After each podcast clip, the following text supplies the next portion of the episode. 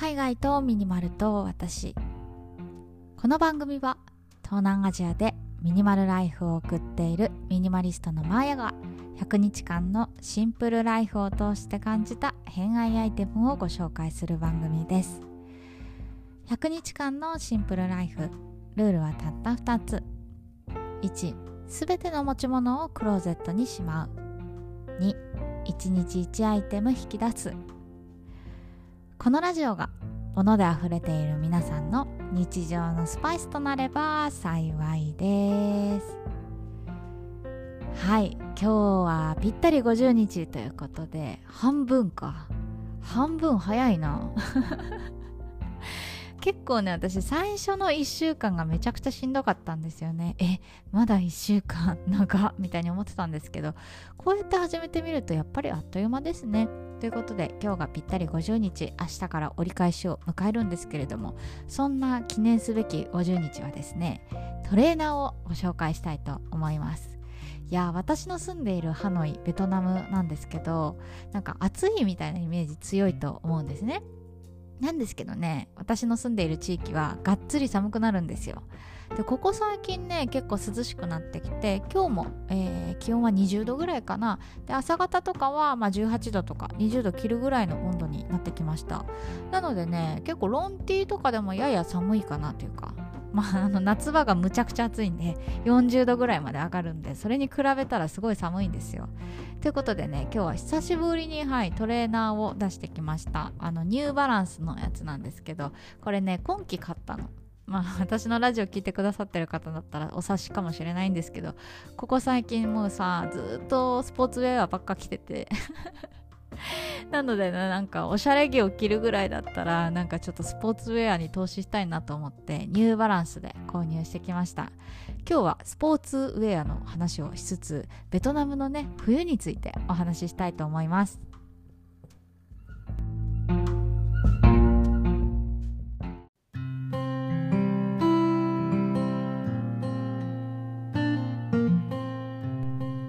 やっぱり新しい洋服って身がシャンとするというか気持ちがルンと上がるというかなんかそんな感じしますよね。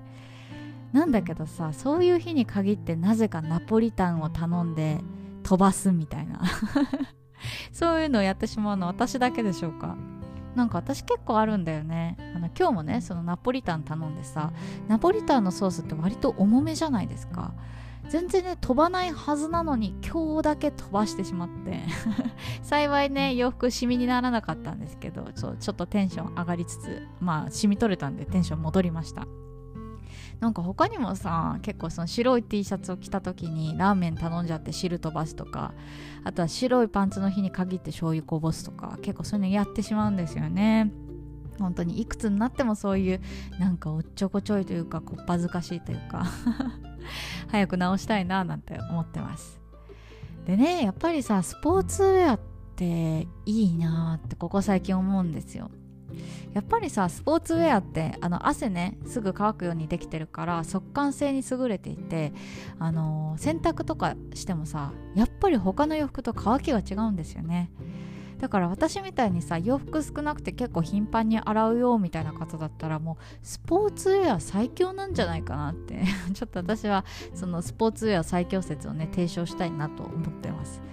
普段はね私結構ユニクロとか無印とかそういう洋服を着ることが多いんですけど、まあ、その洋服もね素晴らしいんですけどやっぱりね比べても早い。すぐ乾く。であとはへたれない。なんかその辺も考えるとやっぱりねちょっと高いけどコスパいいんじゃないかなって思いますね。でね今回私あの初めてかなニューバランスの洋服を買ったんですけどニューバランスの洋服また可愛くてさもうベトナムねあの実はニューバランスの直営店何店舗かあるんですけどあの私の住んでいる地域から少し遠くてねなんかまあなかなか行かないというかまあ行ってわざわざニューブラス行くぞみたいな感じで意気込まなかったのでそう行く機会がなかったんだけどここ最近できてちらっと見に行ったら結構ね洋服可愛いんですよね。まあ、靴とかもさ結構カラフルなものだったりクラシカルなものだったりなんかいろいろあるからそれに合わせて洋服もね結構バリエーションが多くて私はねユニセックスの、えーと、デザインがすごい好きなのであんまりこう女子っぽい感じピンクとかそういうのは買わなかったんですけどでもねそういう洋服もすごい可愛かった。うん、今までねナイキとかアンダーアーマーとかあのアシックスとかあの辺のブランドばっか見てたんですけどちょっとここ最近ねあのニューバランスもウォッチしていこうかななんて思っています。でねあのベトナムね結構そうやってスポーツウェアの直営店多いんですけど実はねあのローカルにも多くて。あの東南アジアとか行ったことある方だったらわかると思うんですけど結構ね道端で売ってるの。あのアディダスの T シャツとかナイキのスウェットとかねいっぱい売ってるんですよ。であの他の国だったらどうかわからないんですけどベトナムの場合ね、まあ、大半偽物。そう大半偽物なんだけどその中でね若干本物が混じってるんですよ。そう本物が格安で買える国。それがベトナムですね。それねどういう仕組みかっていうとあのそういうねナイキとか、まあ、あとユニクロとかもそうなんですけどね。あのベトナムに工場があるんですよ。でベトナムで作ってそれを世界に輸出したりしているんですけどそのベトナムの工場がねあの余剰生産をするわけですよ。例えばさあの1000枚作ってこの洋服ってなったとしたら例えば1500枚作るとかね。でその500枚を国内のそういうローカルのお店とかにあの安くで売るんですよ。でそれをね要はタグつけてあの売られているみたいな。だからあの普通にね他のあの正規で買うその品質とは変わらずに価格だけめちゃくちゃ安いと。まあそりゃそうよね。ブランドのあのこっそり売ってるから。そういうのがね結構ベトナムではちょこちょこあります。だから友達とかもねそのナイキのスウェットこれ絶対本物でしょみたいなのをあの900円で買ったりとか。新品なんだけどねなんかそんなことがあったりします。これはねベトナムマジックだなと思うので、まあ、私はねあんまり好きじゃないというかあのいちいちさ本物か偽物か吟味する手間がめんどくさいと思ってしまうので私ねちょっと偽物を買うのは嫌なんですよ。絶対嫌なの。これはね意地。